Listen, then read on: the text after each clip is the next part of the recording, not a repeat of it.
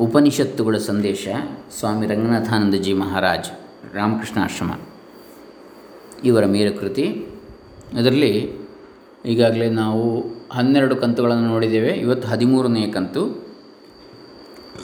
ಓಂ ಶ್ರೀ ಗುರುಭ್ಯೋ ನಮಃ. ಹರಿ ಓಂ ಶ್ರೀ ಗಣೇಶಾಯ ನಮಃ. ಡಾಕ್ಟರ್ ಕೃಷ್ಣಮೂರ್ತಿ ಶಾಸ್ತ್ರಿ, ದಂಬೆ, ಪುಣಚ, ಬಂಟ್ವಾಳ ತಾಲೂಕು, ದಕ್ಷಿಣ ಕನ್ನಡ ಜಿಲ್ಲೆ ಕರ್ನಾಟಕ, ಭಾರತ. ಚೈತನ್ಯದ ಚಾಲಕ ಶಕ್ತಿ. ಸದ್ಯದಲ್ಲಿ ಆಧುನಿಕ ಮಾನವನು ಇರುವ ನಿಂತು ನಾರುವ ಸ್ಥಿತಿಯಿಂದ ಅವನನ್ನು ಮುಂದಕ್ಕೆ ಒಯ್ಯಲು ಅಗತ್ಯವಾಗಿರುವ ಕಹಳೆ ಕರೆ ಇದೆ. ನಿಂತು ನಾರುವ ಸ್ಥಿತಿ ಜಗತ್ತಿನ ಚರಿತ್ರೆಯಲ್ಲಿ ಮತ್ತೆ ಮತ್ತೆ ಕಾಣಿಸಿಕೊಳ್ಳುವ ಒಂದು ವಾಸ್ತವಾಂಶ. ಪರಿಮಿತ ಮೌಲ್ಯಗಳ ಕೆಸರಿನಲ್ಲಿ ಕೆಲವೊಮ್ಮೆ ನಾಗರಿಕತೆಗಳು ಸಿಕ್ಕಿ ಹಾಕಿಕೊಳ್ಳುತ್ತವೆ. ಪರಿಣಾಮವಾಗಿ ನಿಂತು ನಾರ್ತವೆ. ಅಂಥ ಬಿಕ್ಕಟ್ಟಿನ ನಿವಾರಣೆಗೆ ಇರುವ ದಾರಿ ಒಂದೇ ಎನ್ನುತ್ತದೆ ಇತಿಹಾಸ. ರಾಜಕೀಯ ವಿಧಾನಗಳು, ಸಾಮಾಜಿಕ, ಆರ್ಥಿಕ ಕೈವಾಡಗಳು ಯಾವುವು ಅಂಥ ಬಿಕ್ಕಟ್ಟುಗಳಿಂದ ಮಾನವನನ್ನು ಪಾರು ಮಾಡಲಾರವು? ಹೆಚ್ಚೆಂದರೆ ಅವು ತಾತ್ಕಾಲಿಕ ಶಮನಗಳಾಗಬಹುದು. ಆದರೆ ಅವು ಒಂದು ಸಂಸ್ಕೃತಿಯನ್ನಾಗಲಿ, ನಾಗರಿಕತೆಯನ್ನಾಗಲಿ ನಿಂತು ನಾರುತ್ತಿರುವ ಸ್ಥಿತಿಯಿಂದ ಮೇಲೆತ್ತಿ ಸೃಷ್ಟಿಶೀಲ ಚೈತನ್ಯವನ್ನು ನೀಡಲಾರವು. ರೋಗ ಆಧ್ಯಾತ್ಮಿಕವಾದದ್ದು. ಆದ್ದರಿಂದ ಚಿಕಿತ್ಸೆ ಇರುವುದು ಆಧ್ಯಾತ್ಮಿಕ ವಲಯದಲ್ಲೇ. ಚಿಕಿತ್ಸಾ ವಿಧಾನ ಇರುವುದು ಒಂದೇ ಒಂದು. ಅದು ಮನೋಭೌತಿಕ ಜೀವಿಯ ಮೇಲೂ ನಮ್ಮ ಸಮಷ್ಟಿ ಜೀವನದ ಯಂತ್ರವಾದ ಮನೋ ಸಾಮಾಜಿಕ ಜೀವಿಯ ಮೇಲೂ ಪರಿಣಾಮಕಾರಿಯಾಗಿ ಅಂತರ್ಯಾಮಿ ಚೈತನ್ಯದ ಶಕ್ತಿಯನ್ನು ಪ್ರಯೋಗಿಸುವುದೇ ಭಾರತ ಮತ್ತೆ ಮತ್ತೆ ಮಾಡಿದ್ದು ಇದನ್ನೇ. ನಿಂತು ಹೋಗಿದ್ದ ಜಗತ್ತನ್ನು ಚಾಲನಗೊಳಿಸಲು ಆತ್ಮದ ಶಕ್ತಿಯನ್ನು ಪ್ರಯೋಗಿಸಿದ್ದರ ನಿದರ್ಶನಗಳನ್ನು ಭಾರತ ಚರಿತ್ರೆಯಲ್ಲಿ ಮತ್ತೆ ಮತ್ತೆ ಕಾಣುತ್ತೇವೆ. ಉದಾಹರಣೆಗೆ ಭಗವದ್ಗೀತೆಯಲ್ಲಿ ನಾಲ್ಕನೇ ಅಧ್ಯಾಯ ಎಂಟನೇ ಶ್ಲೋಕ ಶ್ರೀಕೃಷ್ಣನು ಹೇಳ್ತಾನೆ ಧರ್ಮ ಸಂಸ್ಥಾಪನಾರ್ಥಾಯ ಸಂಭವಾಮಿ ಯುಗೇ ಯುಗೇ. ಈ ಜಗತ್ತಿನಲ್ಲಿ ಧರ್ಮವನ್ನು ಸ್ಥಾಪಿಸುವುದಕ್ಕಾಗಿ ನಾನು ಮತ್ತೆ ಮತ್ತೆ ಬರುತ್ತೇನೆ. ಬದುಕು ವಿಕಾಸಗೊಳ್ಳದಾಗ, ಅತ್ಯಂತ ಕಿರಿದಾದ ವೃತ್ತದಲ್ಲೇ ಚಲಿಸತೊಡಗಿದಾಗ, ಮಾನವ ಮತ್ತು ಪ್ರಕೃತಿಯ ಅಂತರ್ಯಾಮಿ ಚೇತನವಾದ ಭಗವಂತ ಮತ್ತೆ ಮತ್ತೆ ಬಂದು ಸಾಮಾಜಿಕ ಕಾರ್ಯಗತಿಗೆ ಹೊಸ ಚಾಲನ ಶಕ್ತಿಯನ್ನು ನೀಡುತ್ತಾನೆ. ಆಗ ಅದು ಹೊಸ ಜೀರ್ಣ ಶಕ್ತಿಯನ್ನು ಬೆಳೆಸಿಕೊಂಡು ಚಾಲನೆಯ ಹೊಸ ಶಕ್ತಿಯನ್ನು ಪ್ರಕಟಗೊಳಿಸುತ್ತದೆ. ಚೇತನ ಶಕ್ತಿಯು ಜಗತ್ತನ್ನು ಚಾಲನಗೊಳಿಸಬಲ್ಲದು ಎಂಬುದಕ್ಕೆ ಮತ್ತೊಂದು ಉದಾಹರಣೆಯನ್ನು ಬುದ್ಧನ ಮಾತುಗಳಲ್ಲಿ ಕಾಣಬಹುದು. ಕ್ರಿಸ್ತಪೂರ್ವ ಐನೂರ ಅರವತ್ತ ಮೂರರಿಂದ ನಾನ್ನೂರ ಎಂಬತ್ತ ಮೂರರವರೆಗೆ ಬದುಕಿದಂತಹ ಬುದ್ಧ. ಅಲ್ಲಿ ಸುಮಾರು ನಲವತ್ತು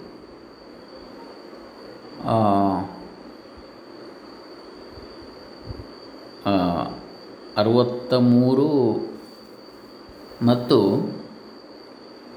ಹದಿನೇಳು ಎಪ್ಪತ್ತ್ಮೂರು ಎಂಬತ್ತು ವರ್ಷಗಳು ಬುದ್ಧನ ಆಯುರ್ಮಾನ. ಶ್ರೀಕೃಷ್ಣನ ಅನಂತರ ಸುಮಾರು ಸಾವಿರ ವರ್ಷಗಳಾದ ಮೇಲೆ ಬುದ್ಧ ಹುಟ್ಟಿದ, ಬೋಧೆಯನ್ನು ಪಡೆದ ಮೇಲೆ ಸಾರನಾಥದಲ್ಲಿ ನೀಡಿದ ತನ್ನ ಮೊದಲ ಉಪದೇಶದಲ್ಲಿ ಬುದ್ಧನು ತನ್ನ ಬದುಕಿನ ಉದ್ದೇಶ ಧರ್ಮಚಕ್ರದ ಪ್ರವರ್ತನೆ ಎಂದು ಹೇಳಿದ. ಆ ಉಪದೇಶದ ಹೆಸರೇ ಅರ್ಥಪೂರ್ಣವಾಗಿದೆ. ಧರ್ಮಚಕ್ರ ಪ್ರವರ್ತನ ಸೂತ್ರ. ಧರ್ಮವನ್ನು ಒಂದು ಚಕ್ರ ಎಂಬಂತೆ ಕಲ್ಪಿಸಿಕೊಳ್ಳಲಾಗಿದೆ. ವ್ಯಷ್ಟಿ ಮತ್ತು ಸಮಷ್ಟಿ ಮಾನವ ಜೀವನವನ್ನು ಚಕ್ರಗಳ ಮೇಲೆ ಕೂಡಿಸಿದ ಬಂಡಿ ಎಂಬಂತೆ ಕಲ್ಪಿಸಿಕೊಳ್ಳಲಾಗಿದೆ. ಒಂದು ಚಕ್ರ ಕೆಸರಿನಲ್ಲಿ ಹೂತು ಹೋಗಿದೆ ಬಲಿಷ್ಠವಾದ ಹೆಗಲು ಅದನ್ನು ನೂಕಿದಲ್ಲದೆ ಚಕ್ರ ಮುಂದಕ್ಕೆ ಹೋಗುವುದಿಲ್ಲ. ಹಾಗೆಯೇ ಒಂದು ಸಮಾಜ ಅಥವಾ ಒಬ್ಬ ವ್ಯಕ್ತಿ ದೇಹ ಮತ್ತು ಇಂದ್ರಿಯಗಳ ಸಣ್ಣ ಪುಟ್ಟ ಸುಖಗಳಲ್ಲಿ ಮುಳುಗಿ ಸಿಕ್ಕಿ ಹಾಕಿಕೊಳ್ಳಬಹುದು. ರೋಮನ್ ಸಮಾಜ ಹಾಳಾದದ್ದು ಪತನ ಹೊಂದಿದ್ದು ಇದೊಂದೇ ಕಾರಣದಿಂದ ಎಂದು ಚರಿತ್ರೆಯನ್ನು ತಿಳಿಯುತ್ತೇವೆ. ನಮ್ಮ ಚರಿತ್ರೆಯಲ್ಲಿ ಕೂಡ ಅಂಥ ಅವಧಿಗಳುಂಟು. ಭೋಗಾನುಭವದಲ್ಲಿ ಮುಳುಗಿ ಹೋಗಿ ಬದುಕಿನ ಉನ್ನತ ಮೌಲ್ಯಗಳನ್ನು ಕಾಣದೆ ಸಮಾಜ ನಿಂತಲ್ಲೇ ನಿಂತು ಸಾಯುತ್ತದೆ. ಆದ್ದರಿಂದಲೇ ಬುದ್ಧ ಸಾರನಾಥ ತನ್ನ ಉಪದೇಶದಲ್ಲಿ ಹೀಗೆಂದದ್ದು, ಬನ್ನಿ, ಚಕ್ರಕ್ಕೆ ನಮ್ಮ ಹೆಗಲು ಕೊಡೋಣ ಅದು ಚಲಿಸುವಂತೆ ಮಾಡೋಣ. ಚಕ್ರ ಎಂಬುದರ ಕಲ್ಪನೆಯೇ ಚಲನೆ ಎಂಬುದನ್ನು ಸೂಚಿಸುತ್ತದೆ. ಬುದ್ಧ ಹೇಳಿದ, ಧರ್ಮದ ಚಕ್ರವನ್ನು ಚಾಲನಗೊಳಿಸಲು ನಾನು ಬಂದಿದ್ದೇನೆ. ಶ್ರೀಕೃಷ್ಣ ಹೇಳಿದ, ಧರ್ಮದ ಶಕ್ತಿಯನ್ನು ಚಾಲನಗೊಳಿಸಲು ನಾನು ಬಂದಿದ್ದೇನೆ. ಭಾರತದ ಚರಿತ್ರೆಯಲ್ಲಿ ಮತ್ತೆ ಮತ್ತೆ ಆದದ್ದು ಇಷ್ಟೇ. ನಮ್ಮ ಕಾಲದಲ್ಲಿ ಶ್ರೀರಾಮಕೃಷ್ಣನು ಮಾಡಿದ್ದೇನು? ಮೇಲುನೋಟಕ್ಕೆ ಅವರು ಏನನ್ನೂ ಮಾಡಲೇ ಇಲ್ಲ. ತಮ್ಮ ಕಾಲದ ರಾಜಕೀಯ ಹಾಗೂ ಸಾಮಾಜಿಕ ಚಟುವಟಿಕೆಗಳಿಂದ ದೂರವಾಗಿ ಶಾಂತವಾದ ಜೀವನವನ್ನು ಅವರು ನಡೆಸಿದರು. ಆದರೆ ತಮ್ಮ ಅಂತರ್ಗ ಜೀವನದಲ್ಲಿ ಅವರು ಸೃಷ್ಟಿಸಿ ಹರಿಸಿದ ಶಕ್ತಿಗಳು ಸುತ್ತಣ ಜನರನ್ನು, ಚಳುವಳಿಗಳನ್ನು ಪ್ರಬಲವಾಗಿ ಪ್ರಭಾವಗೊಳಿಸಿದವು. ಅಲ್ಲದೆ ಶೀಘ್ರವಾಗಿ ಆಧುನಿಕ ಜಗತ್ತನ್ನೇ ಪರಿವರ್ತನೆಗೊಳಿಸುವ ಶುಭ ಸೂಚನೆಗಳನ್ನು ತೋರಿವೆ. ಆತ್ಮದ ಬದುಕನ್ನು ಅತ್ಯಂತ ತೀವ್ರವೂ ವಿಶಾಲವೂ ಆದ ರೀತಿಯಲ್ಲಿ ಬಾಳಿ ಮಾನವನ ಆಧ್ಯಾತ್ಮಿಕ ಜೀವನದ ಸತ್ಯತೆಯನ್ನು ಅವರು ತೋರಿಸಿಕೊಟ್ಟರು ಧರ್ಮದ ನಿಜವಾದ ಗುರಿ, ಕಾರ್ಯವಿಧಾನ, ಬೇರೆ ಬೇರೆಯ ಧರ್ಮಗಳ ನಡುವಣ ಸಾಮರಸ್ಯ ಇವುಗಳನ್ನು ಪ್ರಯೋಗಪೂರ್ವಕವಾಗಿ ತೋರಿಸಿಕೊಟ್ಟು ಧರ್ಮದ ಹೆಸರಿನಲ್ಲಿ ಜಗಳ ಮಾಡಿ ಹೊಡೆದಾಡುವ ಅಗತ್ಯ ಇಲ್ಲ ಎಂಬುದನ್ನು ಸ್ಥಾಪಿಸಿದರು.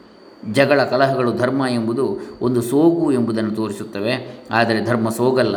ಅದು ಮಾನವನನ್ನು ಆತ್ಮದ ಸ್ವಾತಂತ್ರ್ಯಕ್ಕೆ, ಅವನ ಬದುಕಿನ ಅತ್ಯುನ್ನತ ಸಾಹಸವಾದ ಆ ನೈಜ ಸ್ವಾತಂತ್ರ್ಯದ ಸಾಕ್ಷಾತ್ಕಾರಕ್ಕೆ ಅವನನ್ನು ಆಹ್ವಾನಿಸುತ್ತದೆ. ಭೌತಿಕವಾಗಿ, ಸಾಮಾಜಿಕವಾಗಿ ಮಾನವ ಸ್ವತಂತ್ರನಲ್ಲ.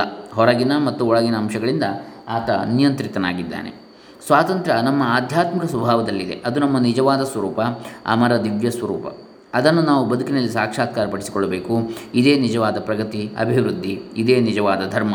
ಶ್ರೀರಾಮಕೃಷ್ಣರು ಈ ಮಹಾಭಾವನೆಯನ್ನು ಬಾಳಿದವರು. ಹಾಗೆ ಬಾಳಿ ಅದಕ್ಕೆ ಎಂಥ ಶಕ್ತಿಯನ್ನು ನೀಡಿದರು ಎಂದರೆ, ಇತರರು ಆ ಭಾವನೆಯನ್ನು ಪಡೆದಾಗ ಆ ಶಕ್ತಿಯನ್ನು ಪಡೆದುಕೊಂಡರು. ಶ್ರೀರಾಮಕೃಷ್ಣರು ಆ ಭಾವನೆಯನ್ನು ವಾಸ್ತವವಾಗಿ ಬಾಳಿದ್ದುದರಿಂದ ಅದು ಎಷ್ಟು ಸತ್ಯ ಎಂಬುದು ಉಳಿದವರಿಗೆ ಮನವರಿಕೆಯಾಯಿತು. ಒಂದೇ ಕಡೆ ನಿಂತು ಹೋಗಿರುವ ಸಮಾಜ ಚೈತನ್ಯಗೊಂಡು ಮತ್ತೆ ಮುಂದೆ ಸಾಗುವ ಬಗೆ ಇದೆ. ಆರೋಗ್ಯದಿಂದ ಕೂಡಿರುವ ದೇಹದಲ್ಲಿ ರಕ್ತವು ಹರಿಯುವಂತೆ ರಾಷ್ಟ್ರ ಶರೀರದಲ್ಲಿ ಅಧ್ಯಾತ್ಮವು ಹರಿಯುತ್ತಿರಬೇಕು. ಮಹಾಗುರು ಒಬ್ಬನಿರುತ್ತಾನೆ ಅವನೊಂದಿಗೆ ಮಹಾಶಕ್ತಿಯು, ಶಕ್ತಿ ಹೊಸ ಪ್ರವಾಹವೂ ಬರುತ್ತದೆ. ಮತ್ತೆ ನಾವು ಚಲಿಸತೊಡಗುತ್ತೇವೆ. ನಿಂತು ನಾರುವ ಸ್ಥಿತಿ ಮಾಯವಾಗುತ್ತದೆ. ಮಾನವನು ಮತ್ತೆ ಬದುಕಿನ ಉನ್ನತ ಮೌಲ್ಯಗಳನ್ನು ಹುಡುಕತೊಡಗುತ್ತಾನೆ. ಮಹಾಗುರುವಿನ ಆಗಮನದೊಡನೆ ಕೆಲವು ಜನ ಸೃಷ್ಟಿಶೀಲ ವ್ಯಕ್ತಿಗಳು ಬರುತ್ತಾರೆ. ಅವರು ಗಹನವಾದ ಪ್ರಶ್ನೆಗಳನ್ನು ಕೇಳುತ್ತಾರೆ. ಅವುಗಳಿಗೆ ಉತ್ತರಗಳನ್ನು ತಾವೇ ಹುಡುಕಲು ಪ್ರಯತ್ನಿಸುತ್ತಾರೆ. ಮಾನವನ ನಿಜವಾದ ಸ್ವರೂಪವೇನು? ಮಾನವನು ಅದನ್ನು ಸಾಕ್ಷಾತ್ಕಾರ ಮಾಡಿಕೊಳ್ಳುವುದು ಹೇಗೆ? ಆಧ್ಯಾತ್ಮಿಕತೆ ಎಂಬುದು ಕೇವಲ ಕೆಲವೇ ಆರಿಸಿದ ವರಪ್ರಸಾದ ಪಡೆದ ವ್ಯಕ್ತಿಗಳ ವಿಶಿಷ್ಟವಾದ ಹಕ್ಕೆ ಹೇಗೆ? ಅಥವಾ ಅದು ಪ್ರತಿಯೊಬ್ಬ ವ್ಯಕ್ತಿಯ ಹಕ್ಕೂ ಹೌದೇ? ಆಧ್ಯಾತ್ಮಿಕತೆ ಪ್ರತಿಯೊಬ್ಬ ವ್ಯಕ್ತಿಯ ಹಕ್ಕೂ ಹೌದು ಎಂದು ಉಪನಿಷತ್ತುಗಳು ಧೈರ್ಯವಾಗಿ ಘೋಷಿಸ್ತವೆ ಈ ದಿವ್ಯ ಅಮರ ಆತ್ಮ ಪ್ರತಿಯೊಬ್ಬ ಸ್ತ್ರೀಯ, ಪ್ರತಿಯೊಬ್ಬ ಪುರುಷನ, ಪ್ರತಿಯೊಂದು ಶಿಶುವಿನ ಆತ್ಮವೂ ಹೌದು. ಅದು ಮಾನವನ ನಿಜವಾದ ಸ್ವರೂಪ. ಅದು ಎಲ್ಲ ಪ್ರಾಣಿಗಳ ನಿಜವಾದ ಸ್ವರೂಪವೂ ಹೌದು. ಆದರೆ ಪ್ರಾಣಿಗಳು ಅದನ್ನು ಸಾಕ್ಷಾತ್ಕಾರ ಮಾಡಿಕೊಳ್ಳಲಾರವು. ಮಾನವ ಮಾತ್ರವೇ ವಿಶಿಷ್ಟವಾದ ತನ್ನ ಮನೋಭೌತಿಕ ವ್ಯವಸ್ಥೆಯಿಂದ ತನ್ನ ವಿಕಾಸ ಕ್ರಮದಲ್ಲಿ ತಾನೇ ಸೃಷ್ಟಿಸಿದ ಮನೋಸಾಮಾಜಿಕ ಆವರಣದ ನೆರವನ್ನು ಪಡೆದು ಈ ಸತ್ಯವನ್ನು ಸಾಕ್ಷಾತ್ಕಾರ ಮಾಡಿಕೊಳ್ಳುವ ಶಕ್ತಿಯನ್ನು ಪಡೆದುಕೊಂಡಿದ್ದಾನೆ. ಮಾನವನು ಈ ಮಹಾ ಸಾಹಸಕ್ಕೆ ವಿಶೇಷ ರೀತಿಯಿಂದ ಅರ್ಹತೆಯನ್ನು ಪಡೆದಿದ್ದಾನೆ. ಅವನಿಗೆ ಕೆಲವು ಅನುಕೂಲಗಳುಂಟು. ಈ ಅನುಕೂಲತೆಗಳನ್ನು ಬೆಳೆಸಲು ತೊಡಗಿದಾಗ ಆಧ್ಯಾತ್ಮಿಕ ಜೀವನದ ಉನ್ನತ ಸ್ತರಕ್ಕೆ ಏರುವುದು ಅವನಿಗೆ ಸಾಧ್ಯವಾಗ್ತದೆ. ಅಧಿಕಾರ ಸಂಪತ್ತುಗಳು ಮಾನವನ ಅತ್ಯುನ್ನತ ವೈಭವಗಳಲ್ಲ ಎನ್ನುತ್ತವೆ ಉಪನಿಷತ್ತುಗಳು. ಲೌಕಿಕ ಅಧಿಕಾರ ಸಂಪತ್ತುಗಳನ್ನು ಮಾನವನು ಪಡೆಯಲು ಪ್ರಯತ್ನಿಸುವುದು ತಪ್ಪು ಎಂದು ಹೇಳುವುದಿಲ್ಲ ಉಪನಿಷತ್ತುಗಳು. ಮಾನವ ಹುಡುಕುತ್ತಿರುವ ಯಾವ ಮೌಲ್ಯಗಳನ್ನು ಅವು ಅಲ್ಲಗಳೆಯುವುದಿಲ್ಲ. ಅವು ಹೇಳುವುದಿಷ್ಟೇ, ಇವುಗಳಿಗಿಂತ ಉತ್ತಮವಾದವು ಉನ್ನತವಾದವು ಬೇರೆ ಇವೆ. ನಮ್ಮ ಒಳಗಿರುವ ಈ ಉನ್ನತವಾದವನ್ನು ಸಾಕ್ಷಾತ್ಕಾರ ಮಾಡಿಕೊಳ್ಳುವಂತೆ ಉಪನಿಷತ್ತುಗಳು ನಮ್ಮನ್ನು ಪ್ರೇರೇಪಿಸುತ್ತವೆ. ಶ್ರೀರಾಮಕೃಷ್ಣ ತಮ್ಮ ಒಂದು ಸಮಿತಿಯಲ್ಲಿ ಒಬ್ಬ ಮರ ಕಡಿಯುವವನ ಕತೆ ಹೇಳ್ತಾರೆ. ಕಾಡನ್ನು ಹೊಕ್ಕಾಗ ಅವನಿಗೊಬ್ಬ ಸಾಧು ಮುಂದೆ ಹೋಗು ಎಂದು ಹೇಳಿದರು. ಅವರ ಸಲಹೆಯಂತೆ ಮುಂದೆ ಮುಂದೆ ನಡೆದ ಆತ. ಮೊದಲು ಗಂಧದ ಮರ ಕಾ, ಮರದ ಕಾಡನ್ನು ಕಂಡ.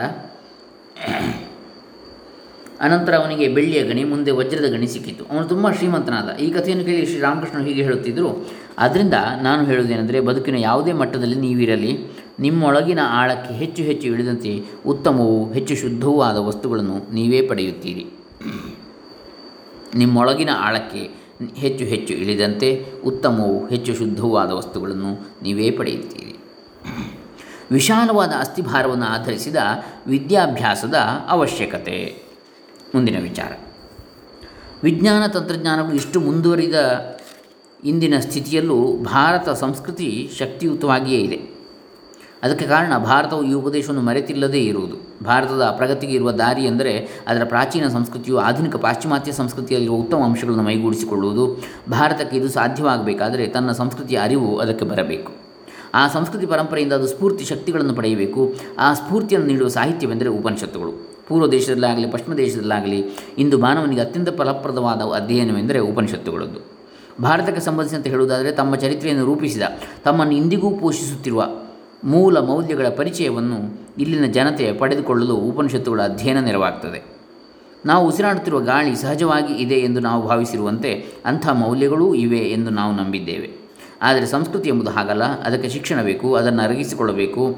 ತಮ್ಮ ಸಾಂಸ್ಕೃತಿಕ ಮೌಲ್ಯಗಳ ಬಗ್ಗೆ ಇಂಥ ಶಿಕ್ಷಣ ಪಡೆದರೆ ಅವುಗಳನ್ನು ಮೈಗೂಡಿಸಿಕೊಂಡರೆ ಆಗಲೀಗ ಇಂದಿನ ಭಾರತೀಯ ಸ್ತ್ರೀ ಪುರುಷರು ಆಧುನಿಕ ಜಗತ್ತಿನ ಶಕ್ತಿಗಳನ್ನು ವಶಪಡಿಸಿಕೊಂಡು ಅವನ್ನು ಭಾರತದ ಒಳಗೂ ಹೊರಗೂ ಜನತೆಯ ಸುಖ, ಸಂತೋಷ, ಕಲ್ಯಾಣಗಳಿಗಾಗಿ ಉಪಯೋಗಿಸಲು ಸಾಧ್ಯವಾಗ್ತದೆ. ಆದ್ದರಿಂದಲೇ ಈ ದೇಶದ ಪ್ರತಿಯೊಬ್ಬ ವಿದ್ಯಾವಂತನು ಉಪನಿಷತ್ತು, ಭಗವದ್ಗೀತೆಗಳನ್ನು ಅರ್ಥ ಮೈ ಮಾಡಿಕೊಂಡು ಮೈಗೂಡಿಸಿಕೊಳ್ಳುವುದು ಅಗತ್ಯವಾಗಿದೆ. ಅವುಗಳನ್ನು ಸಾಹಿತ್ಯವಾಗಿ, ತತ್ವಶಾಸ್ತ್ರವಾಗಿ ಕೂಡ ಅಧ್ಯಯನ ಮಾಡುವುದಷ್ಟೇ ಅಲ್ಲ, ಅವುಗಳ ಚೇತನವನ್ನು ಹೊಕ್ಕು, ಅವುಗಳ ಉಸಿರನ್ನು ತಮ್ಮ ಉಸಿರನ್ನಾಗಿ ಮಾಡಿಕೊಳ್ಳಬೇಕಾಗಿದೆ. ನಮಗೆ ಪರಂಪರಾಗತವಾಗಿ ಬಂದಿರುವ ಸಂಸ್ಕೃತಿಯಿಂದ ಪುಷ್ಟಿ ಪಡೆದಾಗ, ಗ್ರೀಕರಿಂದ ಹಿಡಿದು ಆಧುನಿಕ ಯುಗದವರೆಗೆ ಪಶ್ಚಿಮವು ನೀಡಿರುವ ಆಸ್ತಿಯನ್ನು ಸ್ವೀಕರಿಸಲು ಬೇಕಾದ ಶಕ್ತಿಯನ್ನು ಗಳಿಸಿಕೊಳ್ಳುತ್ತೇವೆ. ಏಕೆಂದರೆ ಇಂದು ಪರಂಪರಾಗತವಾಗಿ ಬಂದ ಆಸ್ತಿ ಯಾವುದೇ ಒಂದು ಪ್ರದೇಶಕ್ಕೆ ಮೀಸಲಾಗಿಲ್ಲ. ಇಂದು ಪ್ರತಿಯೊಂದು ಸಾಂಸ್ಕೃತಿಕ ಆಸ್ತಿಯು ಇಡೀ ಜಗತ್ತಿನ ಆಸ್ತಿ. ಜಗತ್ತು ಎಷ್ಟು ಸಣ್ಣದಾಗಿ ಹೋಗಿದೆ ಎಂದರೆ ಎಲ್ಲ ಪ್ರಾಂತ ಗಡಿಭೇದಗಳು ಕಾಲ ವಿಪರ್ಯಯಗಳಷ್ಟೇ. ಜಗತ್ತಿನ ಯಾವುದೇ ಒಂದು ಭಾಗವು ಸಾಧಿಸಿದ ಸಿದ್ಧಿಯು ಇಡೀ ಜಗತ್ತಿನ ಆಸ್ತಿಯಾಗಿ ಬರುತ್ತದೆ. ಅದರಿಂದ ಇಂದು ಇಡೀ ಮಾನವ ಪರಂಪರೆಯ ಸಾಧನೆ ಪ್ರತಿಯೊಬ್ಬ ವ್ಯಕ್ತಿಯ ಅಧ್ಯಯನದ ವಿಷಯವಾಗಬೇಕಾಗುತ್ತದೆ.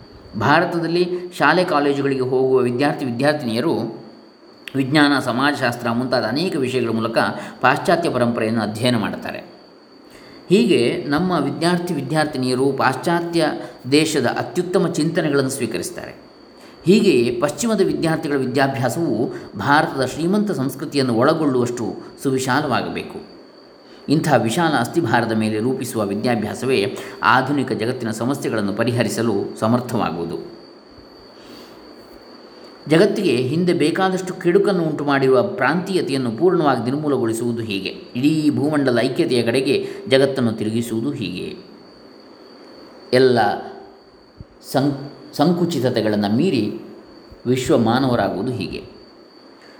ಭಾರತಕ್ಕೆ ಸಂಬಂಧಿಸಿದಂತೆ ಹೇಳುವುದಾದರೆ, ಈ ವಿಶಾಲವಾದ ಗುರಿಯನ್ನುಳ್ಳ ಅನೇಕ ಮಹಿಮರು ಇಲ್ಲಿ ಕಾಣಿಸಿಕೊಂಡರು. ಅದರಲ್ಲೂ ಅವರಲ್ಲಿ ಮಹಾಮಹಿಮರಾದವರು ಈ ಆಧುನಿಕ ಯುಗದಲ್ಲಿ ಬಂದಿದ್ದಾರೆ. ರಾಜಾರಾಮ್ ಮೋಹನ್ ರಾಯರಿಂದ ಹಿಡಿದು ಕ್ರಿಸ್ತಶಕ ಸಾವಿರದ ಏಳುನೂರ ಎಪ್ಪತ್ನಾಲ್ಕರಿಂದ ಸಾವಿರದ ಎಂಟುನೂರ ಎಂಬತ್ತ್ಮೂರವರೆಗಿದ್ದರವರು ಸ್ವಾಮಿ ವಿವೇಕಾನಂದರವರೆಗೆ ಪ್ರತಿಯೊಬ್ಬ ಚಿಂತನಶೀಲರು ಈ ಆಧುನಿಕ ಭಾರತದ ಸಂಸ್ಕೃತಿ ಪರಂಪರೆಯ ಬಗೆಗೆ ಹೆಮ್ಮೆ ತಾಳಿದ್ದಾರೆ. ಆದರೂ ಅವರು ನಮಗೆ ಹೇಳಿರುವುದೇನೆಂದರೆ, ಆಧುನಿಕ ಜಗತ್ತಿನ ಇತರ ರಾಷ್ಟ್ರಗಳ ಪಾದ ಮೂಲದಲ್ಲಿ ಅತ್ಯಂತ ವಿನೀತರಾಗಿ ಕುಳಿತು ಅವರ ಸಂಸ್ಕೃತಿ ಪರಂಪರೆಯನ್ನು ನಾವು ಅಧ್ಯಯನ ಮಾಡಬೇಕು ಎಂದು. ನಾವು ಸಂಕುಚಿತ ಭಾವನೆಯಿಂದ ಆಳಲು ಈ ಆಧುನಿಕ ಭಾರತದ ಮಹಾನಾಯಕರು ನಮ್ಮನ್ನು ಬಿಡುವುದಿಲ್ಲ. ನಮ್ಮ ಸಂಸ್ಕೃತಿಯ ಬಗ್ಗೆ ಮಾತ್ರ ನಾವು ಹೆಮ್ಮೆ ಬಿಡಬೇಕು ಎಂದು ಅವರು ಹೇಳಿಲ್ಲ. ಜಗತ್ತು ನಮಗೆ ನೀಡಬಹುದಾದ ಅತ್ಯುತ್ತಮವಾದನ್ನು ಸ್ವೀಕರಿಸಲು ನಾವು ನಮ್ಮ ಮನಸ್ಸನ್ನು ತೆರೆದಿಡಬೇಕು ಎಂದರು. ಆನೋ ಭದ್ರಾ ಕೃತವೋ ಎನ್ನು ವಿಶ್ವತಃ, ಕೃತವೋ ಎಂತು ವಿಶ್ವತಃ, ಇದು ವೇದವಾಣಿ. ವಿಶ್ವದ ಎಲ್ಲೆಡೆಗಳಿಂದ ಸದ್ವಿಚಾರಗಳು ನಮ್ಮತ್ತ ಸದಾ ಹರಿದು ಬರಲಿ ಅಂಥೇಳಿ ನಮ್ಮ ಋಷಿಗಳೇ ಹೇಳಿದ್ದಾರೆ ಇದನ್ನು. ಯಾವ ಪ್ರಮಾಣದಲ್ಲಿ ನಮ್ಮ ಸಂಸ್ಕೃತಿಯನ್ನು ಮೊದಲೇ ನಾವು ಮೈಗೂಡಿಸಿಕೊಂಡಿರ್ತೇವೆಯೋ ಅದೇ ಪ್ರಮಾಣದಲ್ಲಿ ಇರುತ್ತದೆ. ಆಧುನಿಕ ಪಾಶ್ಚಾತ್ಯ ಸಂಸ್ಕೃತಿಯನ್ನು ಮೈಗೂಡಿಸಿಕೊಳ್ಳಲು ಬೇಕಾದ ಶಕ್ತಿ. ನಮ್ಮ ಸಂಸ್ಕೃತಿಯ ಸರಿಯಾದ ತಿಳುವಳಿಕೆ ಇಲ್ಲದೆ ಇನ್ನೊಂದು ಸಂಸ್ಕೃತಿಯ ಹೃದಯವನ್ನು ಪ್ರವೇಶಿಸಿ ಅದರಿಂದ ಲಾಭ ಪಡೆಯಲು ಸಾಧ್ಯವಾಗುವುದೇ ಇಲ್ಲ. ದುರದೃಷ್ಟವಶಾತ್ ಇಂದು ಆಗುತ್ತಿರುವುದು ಅದೇ. ಪಾಶ್ಚಾತ್ಯ ಸಂಸ್ಕೃತಿಯಲ್ಲಿ ಅತ್ಯುತ್ತಮವಾದನ್ನು ಜೀರ್ಣಿಸಿಕೊಳ್ಳಲು ನಮಗಿರುವ ಸಾಮರ್ಥ್ಯ ತುಂಬ ಕಡಿಮೆ. ಯಾಕೆಂದರೆ ನಮ್ಮ ವಿದ್ಯಾಭ್ಯಾಸ ದೋಷಪೂರ್ಣವಾದದ್ದು. ಹಾಗಾಗಿ ನಮ್ಮದೇ ಸಂಸ್ಕೃತಿಯನ್ನು ಅರ್ಥ ಮಾಡಿಕೊಳ್ಳಲು, ಅದರ ಹಿಂದಿರುವ ಮಹಾಚಿಂತನೆಗಳ ಪರಿಚಯ ಮಾಡಿಕೊಳ್ಳಲು ಅಗತ್ಯವಾದ ಅವಕಾಶ ನಮಗೆ ದೊರೆಯಲಿಲ್ಲ. ನಮ್ಮ ಸಂಸ್ಕೃತಿ, ನಮ್ಮ ವಿದ್ಯಾಭ್ಯಾಸ ನಮ್ಮ ಸ್ವಂತ ಸಂಸ್ಕೃತಿಯ ವಾಹಿನಿಗಳಿಂದ ಬಹುಮಟ್ಟಿಗೆ ಬೇರ್ಪಟ್ಟಿವೆ. ಈ ದೋಷವನ್ನು ಹೋಗಲಾಡಿಸಲು ನಮ್ಮ ರಾಷ್ಟ್ರವು ಪ್ರಯತ್ನಿಸುತ್ತಿದೆ. ಆದರೆ ಇಂದಿನ ಭಾರತದ ವಿದ್ಯಾವಂತ ಪ್ರಜೆಗೆ ತನ್ನದೇ ಸಂಸ್ಕೃತಿ, ತನ್ನದೇ ಪರಂಪರೆ ಇವುಗಳ ವಿಷಯದಲ್ಲಿ ಬಹುಮಟ್ಟಿಗೆ ತಿಳುವಳಿಕೆ ಇಲ್ಲವೆಂಬುದು ವಾಸ್ತವಾಂಶ. ವಿದೇಶಗಳಲ್ಲಿ ಭಾರತೀಯ ವಿದ್ಯಾರ್ಥಿಗಳನ್ನು ಹೆಚ್ಚಿನ ಸಂಖ್ಯೆ ಭೇಟಿ ಮಾಡಿದಾಗ ಇದು ನಿಜ ಎಂದು ನನಗೆ ಗೊತ್ತಾಯಿತು. ಭಾರತೀಯ ವಿದ್ಯಾರ್ಥಿಗಳು, ವಿದೇಶಗಳಲ್ಲಿರುವ ಭಾರತೀಯ ರಾಯಭಾರಿ ಕಚೇರಿಯ ಅಧಿಕಾರಿಗಳು ಭಾರತದ ಬಗ್ಗೆಯೂ ಇಲ್ಲಿನ ಸಂಸ್ಕೃತಿಯ ಬಗ್ಗೆಯೂ ಸಾಕಷ್ಟು ತಿಳುವಳಿಕೆ ಪಡೆದಿಲ್ಲ ಎಂದು ಅನೇಕ ವಿದೇಶಿ ಮಿತ್ರರು ಹೇಳುವುದನ್ನು ಕೇಳಿದ್ದೇನೆ. ಭಾರತದ ಹಿತೈಷಿಗಳಾದ ಕೆಲವು ವಿದೇಶಿಯರು ಹಾಗೆಂದು ಪತ್ರಿಕೆಗಳಲ್ಲಿ ಪ್ರಕಟಿಸಿರುವ ಲೇಖನಗಳನ್ನು ಓದಿದ್ದೇನೆ. ನಮ್ಮ ಸಾಂಸ್ಕೃತಿಕ ಪರಂಪರೆಯನ್ನು ಮೈಗೂಡಿಸಿಕೊಳ್ಳುವುದರಿಂದ ಒದಗುವ ಪುಷ್ಟಿಯು ನಮ್ಮಲ್ಲಿ ಇಲ್ಲದೆ ಹೋದಾಗ ಪಾಶ್ಚಾತ್ಯ ಸಂಸ್ಕೃತಿಯನ್ನು ಮೈಗೂಡಿಸಿಕೊಳ್ಳಲು ಪ್ರಯತ್ನಿಸಿದರೆ ಆಗ ಆಗುವುದಿಷ್ಟೇ. ನಾವು ಪಡೆಯುವುದು ಆ ಸಂಸ್ಕೃತಿಯ ಅಗ್ಗವಾದ ಅಂಶವನ್ನು ಮಾತ್ರ. ಆ ಸಂಸ್ಕೃತಿಯ ಹಿಂದಿರುವ ಶಕ್ತಿಯನ್ನಲ್ಲ. ಆ ಶಕ್ತಿಯನ್ನು ನಾವು ಮುಟ್ಟಲು ಸಾಧ್ಯವಾಗುವುದು ನಮ್ಮದೇ ಶಕ್ತಿಯ ಆಧಾರದಿಂದ ಮಾತ್ರ, ಅಂಥೇಳಿ ಶ್ರೀ ಸ್ವಾಮಿ ರಂಗನಾಥಾನಂದಜಿ ಮಹಾರಾಜ್ ಅವರು ಹೇಳ್ತಾರೆ. ನಮ್ಮ ವಿದ್ಯಾಭ್ಯಾಸ ಕ್ರಮದಲ್ಲಿರುವ ಈ ದೋಷಕ್ಕೆ ಪರಿಹಾರ ಅತ್ಯಗತ್ಯ. ನಮ್ಮ ಶಾಲಾ ಕಾಲೇಜುಗಳನ್ನು ನೋಡಿದರೆ ಅಂಥ ಪರಿಹಾರ ಕ್ರಮಕ್ಕೆ ಸ್ವಲ್ಪ ಕಾಲ ಬೇಕಾಗುತ್ತದೆ ಎಂದು ಕಾಣುತ್ತದೆ. ಆದರೆ ನಮ್ಮ ಸಾಹಿತ್ಯ ಮತ್ತು ಕಲೆಗಳ ಮೂಲಕ ನಮಗೆ ದೊರೆತಿರುವ ಪೂರ್ವಾರ್ಜಿತ ಆಸ್ತಿ ತುಂಬ ಶ್ರೀಮಂತವಾದದ್ದು ಎಂದು ಅರಿತು ತನ್ನ ಹೃದಯ ಮನಸ್ಸುಗಳನ್ನು ಅದರ ಕಡೆಗೆ ತೆರೆದರೆ ಸಾಮಾನ್ಯ ಪ್ರಜೆಯು ತಾನೇ ಈ ದೋಷಕ್ಕೆ ಪರಿಹಾರವನ್ನು ಕಂಡುಕೊಳ್ಳಬಹುದು. ಸಾಹಿತ್ಯ ಮತ್ತು ಕಲೆಗಳಿಗೆ ಮನಸ್ಸನ್ನು ತೆರೆದುಕೊಂಡರೆ. ಸಾಹಿತ್ಯ ಅಂದರೆ ಇಂತಹ ಮೇರು ಕೃತಿಗಳು. ಉಪನಿಷತ್ತು, ವೇದ, ಎಲ್ಲ ಕಾವ್ಯಗಳು, ಸಂಸ್ಕೃತ ಕಾವ್ಯಗಳಿರ್ಬೋದು ನಮ್ಮ ಪ್ರಾಚೀನ ಕಾವ್ಯಗಳೆಲ್ಲ. ಇನ್ನು ಕಲೆಗಳು ಅಂತ ಹೇಳಿದರೆ ಸಂಗೀತ, ನಾಟ್ಯ ಇತ್ಯಾದಿಗಳು. ಉಪನಿಷತ್ತುಗಳನ್ನು ಬರೆಯದೇ ಇದ್ದಿದ್ದರೆ ಋಷಿಗಳು ಈ ಚಿಂತನೆಗಳನ್ನು ಸುಮ್ಮನೆ ಚಿಂತಿಸಿ ಹಾಗೆಯೇ ತೀರಿಕೊಂಡಿದ್ದರೆ ಭಾರತದ ವಾತಾವರಣದಲ್ಲಿ ಈ ಚಿಂತನೆಗಳು ಇರುವ ಸಂಭವವೇನೋ ಇತ್ತು, ಆದರೆ ನಮ್ಮಲ್ಲಿ ಅನೇಕರಿಗೆ ಅವುಗಳೊಡನೆ ಸಂಪರ್ಕ ಸಾಧ್ಯವಾಗುತ್ತಿರಲಿಲ್ಲ. ಋಷಿಗಳು ಬಿಟ್ಟು ಹೋಗಿರುವ ಚಿಂತನೆ ಅದ್ಭುತ ಕಂಪನಗಳ ಕಡೆಗೆ ಶ್ರೀರಾಮಕೃಷ್ಣನಂತಹ ದಿವ್ಯಾತ್ಮ ತಮ್ಮ ಮನಸ್ಸನ್ನು ತೆರೆಯಲು ಸಾಧ್ಯವಾಗುತ್ತಿತ್ತು. ಆದರೆ ಸಾಮಾನ್ಯರಿಗೆ ಅದು ಸಾಧ್ಯವಿಲ್ಲ. ನಮ್ಮ ಅದೃಷ್ಟದಿಂದ, ಇಡೀ ಮಾನವತೆಯ ಅದೃಷ್ಟದಿಂದ ಈ ಋಷಿಗಳ ಮಹಾ ಚಿಂತನೆಗಳು ಲಿಖಿತವಾಗಿವೆ. ಅವುಗಳೊಡನೆ ಸಂಪರ್ಕ ಪಡೆಯಲು ನಮನಗೂ, ನನಗೂ ನಿಮಗೂ ಸಾಧ್ಯವಾಗಿದೆ. ಸಾಹಿತ್ಯ ಮತ್ತು ಕಲೆಯ ಸಂಕೇತಗಳ ಭಾಷೆಯ ಮೂಲಕ ಸಂಸ್ಕೃತಿ ಪರಂಪರೆಯು ಹರಿದು ಬರುತ್ತದೆ. ಬರುವ ಪೀಳಿಗೆಗಳಿಗೆ ಮಾನವನ ತನ್ನ ಅನುಭವವನ್ನು ಪ್ರವಹಣ ಮಾಡಬಲ್ಲನು. ಹೀಗೆ ಆತ ಸಂಸ್ಕೃತಿಯನ್ನು ಸಂಪಾದಿಸಿಕೊಳ್ಳುವುದು ಪರಂಪರಾಗತವಾಗಿ ಬಂದ ಒಟ್ಟುಗೂಡಿದ ಪರಿಣಾಮವೇ ಸಂಸ್ಕೃತಿ. ಒಬ್ಬರಿಂದ ಒಬ್ಬರಿಗೆ ಹರಿದು ಬರುವುದರಿಂದ ಸಂಸ್ಕೃತಿಯು ಬೆಳೆಯುತ್ತಾ ಹೋಗುತ್ತದೆ. ಆ ಕ್ರಿಯೆ ನಡೆದು ಅದು ಹೆಚ್ಚು ಹೆಚ್ಚು ಶ್ರೀಮಂತವಾಗುತ್ತದೆ. ಋಷಿಗಳು ನಮಗೆ ಆಸ್ತಿಯಾಗಿ ಬಿಟ್ಟು ಹೋಗಿರುವ ಆ ಮಹಾ ಸಾಹಿತ್ಯವನ್ನು ಅಧ್ಯಯನ ಮಾಡುವುದರ ಮೂಲಕ ಆ ಋಷಿಗಳು ಬದುಕಿ ಬಾಳಿದ ವಾತಾವರಣದಲ್ಲಿ ಬದುಕುವ ಅವಕಾಶ ನಮಗೂ ದೊರಕುತ್ತದೆ. ಆ ಮೂಲಕ ಋಷಿ ಋಣವನ್ನು ನಾವು ತೀರಿಸಿಕೊಳ್ಳಬಹುದು. ಅದನ್ನು ಇತರರಿಗೆ ಕಲಿಸುವ ಮೂಲಕ ಕೂಡ. ಮೊದಲು ನಾವು ಕಲಿತು. ಇಂದು ಉಪನಿಷತ್ತುಗಳನ್ನು ಓದುವುದರಿಂದ ಆ ಋಷಿಗಳ ಸಮೀಪದಲ್ಲೇ ಕುಳಿತುಕೊಳ್ಳುವ ಅನುಭವ ನಮಗೂ ದೊರಕಬಹುದು. ಉಪನಿಷತ್ತು ಎಂಬ ಪದದ ಅರ್ಥ ಸಮೀಪದಲ್ಲಿ ಕುಳಿತುಕೊಳ್ಳುವುದು ಎಂದು. ಇನ್ನು ಮುಂದೆ ನಿರ್ಭೀತಿಯ ಸಂದೇಶ. ಉಪನಿಷತ್ತುಗಳು ಬೇರೆಯದೇ ಒಂದು ಗುಂಪಾಗಿ ನಿಲ್ಲುತ್ತವೆ. ಅವುಗಳು ಅಮರ ಸಾಹಿತ್ಯ, ಮರಣವಿಲ್ಲದ ಸಾಹಿತ್ಯ. ಆದ್ದರಿಂದ ಅವನ್ನು ಶ್ರುತಿಗಳು ಎಂದು ಕರೆಯುತ್ತೇವೆ.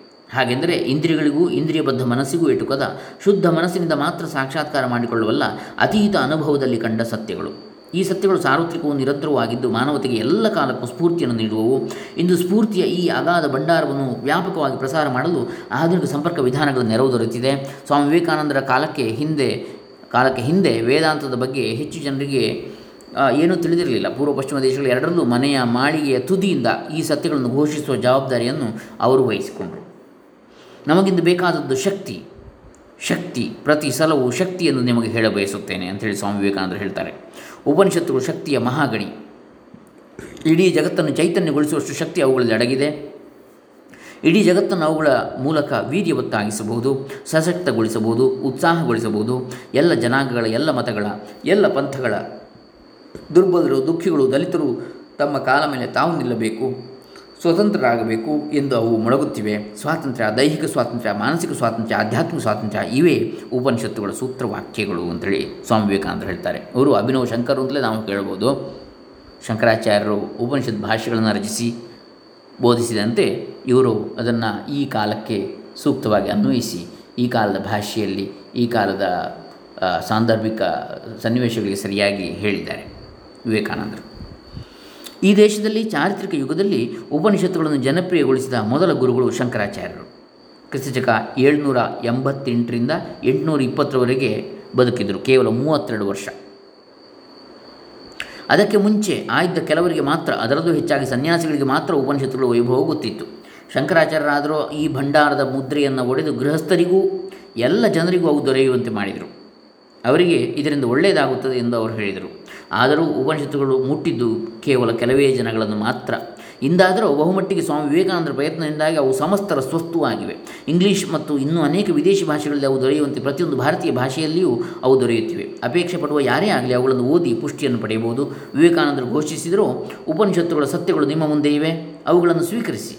ಆ ಸತ್ಯಗಳ ಆದರ್ಶದ ಎತ್ತರಕ್ಕೆ ಬಾಳಿ. ಆಗ ಭಾರತದ ಮುಕ್ತಿ ಸಮೀಪಗತವಾಯಿತು ಎಂದೇ ತಿಳಿಯಿರಿ. ಆದರೆ ಉಪನಿಷತ್ತುಗಳನ್ನು ಗಮನ ಕೊಟ್ಟು ಅಧ್ಯಯನ ಮಾಡಬೇಕು. ವೃತ್ತಪತ್ರಿಕೆಯೂ ಒಂದು ವಿಧವಾದ ಸಾಹಿತ್ಯವೇ, ಆದರೆ ಅದನ್ನು ಬೆಳಿಗ್ಗೆ ಓದಿ ಸಂಜೆ ಎಸೆದು ಬಿಡುತ್ತೇವೆ. ಹೀಗಾಗಿ ಸಾಹಿತ್ಯದ ಶ್ರೇಣಿಯಲ್ಲಿ ಅದರ ಸ್ಥಾನ ಅತ್ಯಂತ ಕೆಳಗೆ. ನೋಡಿ, ಎಷ್ಟು ಚೆನ್ನಾಗಿ ಹೇಳ್ತಾರೆ. ಕೆಲವರು ಹೇಳ್ತಾರೆ, ವೃತ್ತಪತ್ರಿಕೆಯನ್ನು ಓದದೆ ನನ್ನ ದಿನಚರಿ ಪೂರ್ತಿ ಆಗೋದಿಲ್ಲ ಆದರೆ ವಿವೇಕಾನಂದರು ಏನು ಹೇಳಿದರು? ವೃತ್ತಪತ್ರಿಕೆಯೂ ಒಂದು ವಿಧವಾದ ಸಾಹಿತ್ಯವೇ, ಆದರೆ ಅದನ್ನು ಬೆಳಿಗ್ಗೆ ಓದಿ ಸಂಜೆ ಎಸೆದು ಬಿಡುತ್ತೇವೆ. ಹೀಗಾಗಿ ಸಾಹಿತ್ಯದ ಶ್ರೇಣಿಯಲ್ಲಿ ಅದರ ಸ್ಥಾನ ಅತ್ಯಂತ ಕೆಳಗೆ, ಆ ದಿವಸಕ್ಕೆ ಮಾತ್ರ ಅದು. ಮರದಿಸಕ್ಕೆ ಬೇರೆ. ಉಪನಿಷತ್ತುಗಳು ಹಾಗಲ್ಲ. ಹೊಟ್ಟೆಗೆ ಆಹಾರ ಹಾಗೆ ದೇಹಕ್ಕೆ ಉಡಲು ಬಟ್ಟೆ, ಇವೆಲ್ಲ ತಾತ್ಕಾಲಿಕ. ಆದರೆ ಉಪನಿಷತ್ತುಗಳು ಹಾಗಲ್ಲ.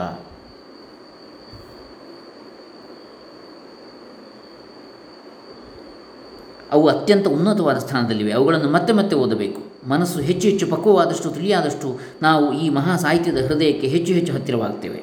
ಅವುಗಳನ್ನು ಹೆಚ್ಚು ಹೆಚ್ಚು ಓದಿದಷ್ಟು ಅವುಗಳಿಂದ ಇನ್ನೂ ಹೆಚ್ಚಿನದನ್ನು ಪಡೆಯುತ್ತೇವೆ. ಏಕೆಂದರೆ ಅಲ್ಲಿ ಮಾತುಗಳು ಹೃದಯದ ಆಳದಿಂದ ಹೊಮ್ಮುತ್ತವೆ. ಎಲ್ಲಿ ಮಾತು ಸತ್ಯದ ಆಳದಿಂದ ಹೊಮ್ಮುತ್ತವೆಯೋ ಎಂದರು ರವೀಂದ್ರನಾಥ್ ಠಾಕೂರರು ತಮ್ಮ ಗೀತಾಂಜಲಿಯಲ್ಲಿ. ಉಪನಿಷತ್ತುಗಳ ಮಾತುಗಳು ಸತ್ಯದ ಆಳದಿಂದ ಹೊಮ್ಮುತ್ತವೆ. ಋಷಿಗಳು ಸತ್ಯದ ಅನುಭೂತಿಯನ್ನು ಪಡೆದರು. ಮಾನವನಲ್ಲೂ ಪ್ರಕೃತಿಯಲ್ಲೂ ಗಹನವಾದ ಏನೋ ಒಂದನ್ನು ಅವರು ಕಂಡುಕೊಂಡರು. ಈ ದರ್ಶನವನ್ನು ಕಾವ್ಯ ಭಾಗಗಳಲ್ಲಿ ಹಿಡಿದಿಟ್ಟು ಇತರರಿಗೂ ಅದನ್ನು ದೊರಕಿಸಿಕೊಟ್ಟಿದ್ದಾರೆ. ಉಪನಿಷತ್ತುಗಳ ಭವ್ಯವಾದ ಕಾವ್ಯವು ಪ್ರಾಚೀನ ಕಾಲದಿಂದ ಇಂದಿನವರೆಗೆ ಅನೇಕ ಚಿಂತನಶೀಲರ ಕವಿಗಳ ಹೃದಯವನ್ನು ಸೂರೆಗೊಂಡಿದೆ. ಉದಾಹರಣೆಗೆ ಮ, ಮುಂಡಕೋಪನಿಷತ್ತಿನ ಈ ಮಂತ್ರವನ್ನು ನೋಡೋಣ. ಎರಡು ಎರಡು, ಏಳು. ಎಸ್ ಸರ್ವಜ್ಞ ಸರ್ವವಿದ್ಯಸ್ಯೈಷ ಮಹಿಮಾ ಭುವಿ. ಯಾವನ ಮಹಿಮೆ ಈ ವಿಶ್ವವೇ ಆಗಿದೆಯೋ ಆ ಸರ್ವಜ್ಞ ಸರ್ವದರ್ಶಿ.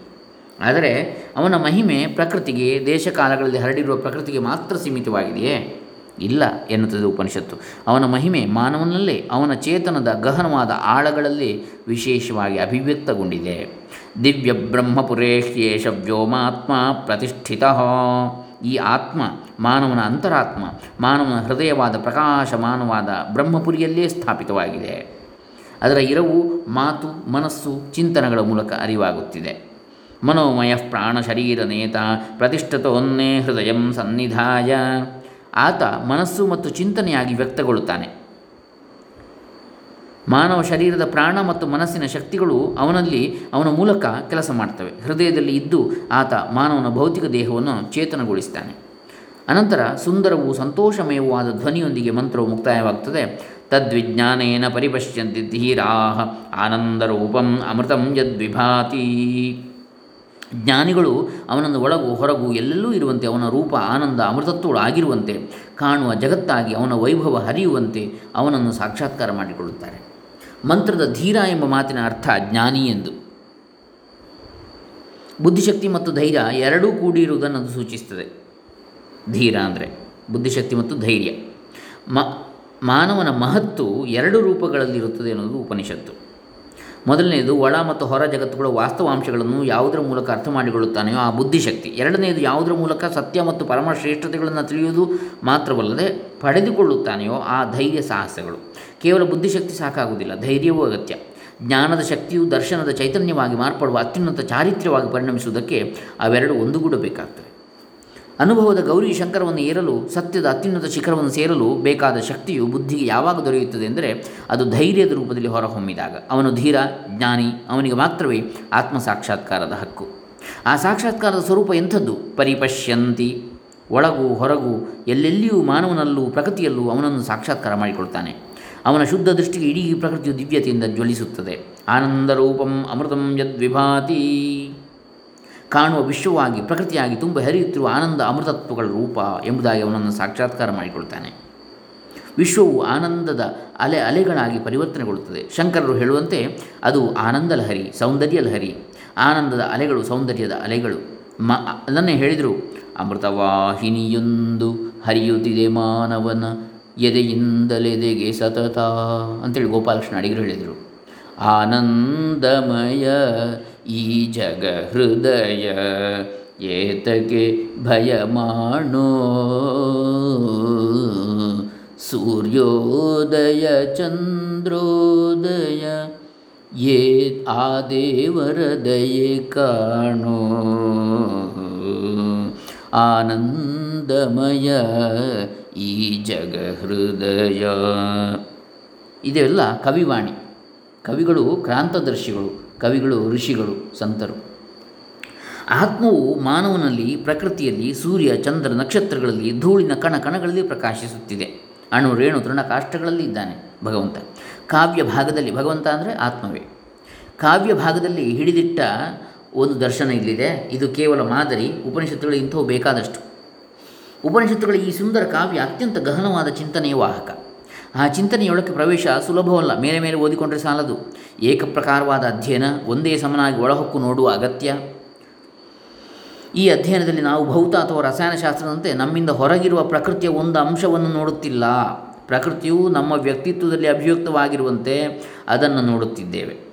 ಆ ವ್ಯಕ್ತಿತ್ವದ ತಿರುಳನ್ನೇ ಹುಡುಕುತ್ತಿದ್ದೇವೆ. ನಮ್ಮ ಅಧ್ಯಯನವು ನಮ್ಮ ಬೆಳವಣಿಗೆ, ಸಾರ್ಥಕತೆ, ಸಮಗ್ರ ಸಾಕ್ಷಾತ್ಕಾರ ಹೀಗೆ ನಮ್ಮೊಂದಿಗೆ ಸಮೀಪವಾಗಿ ಸಂಬಂಧವನ್ನು ಹೊಂದಿರುವಂಥದ್ದು. ಉಪನಿಷತ್ತುಗಳ ಪ್ರತಿಯೊಂದು ವಾಕ್ಯವು ನಮ್ಮೊಳಗಿನ ತೀವ್ರವಾದ ಅಭೀಪ್ಸೆಗೆ ಒಂದು ರೀತಿಯ ಸಂಬಂಧವನ್ನು ಪಡೆದದ್ದೇ ಬ್ರಹ್ಮಸೂತ್ರ ಭಾಷೆಯಲ್ಲಿ ಶಂಕರರು ಹೇಳ್ತಾರೆ, ಉಪನಿಷತ್ತುಗಳ ವಿಷಯವೂ ಬ್ರಹ್ಮಸೂತ್ರ ಭಾಷೆಗಳ ಪ್ರಾರಂಭ ವಿಷಯವೂ ಆದ ಬ್ರಹ್ಮ ನಮ್ಮಿಂದ, ನಮ್ಮ ದೈನಂದಿನ ಜೀವನದಿಂದ ದೂರವಾದ ಅಮೂರ್ತ ಸತ್ಯವಲ್ಲ. ಅಮೂರ್ತ ಅಂದರೆ ಸಾಕಾರವಲ್ಲದ್ದು ಅಮೂರ್ತ, ಮೂರ್ತಿ ರೂಪ ಇಲ್ಲದಿದ್ದರೆ ಅಮೂರ್ತ ಅಂತೇಳಿ. ಆದರೆ ಎಲ್ಲರ ಅಂತರಾತ್ಮವಾಗಿ ಅನುಭವವಾಗುವ ಸಿದ್ಧ ವಿಷಯವೇ ಅದು.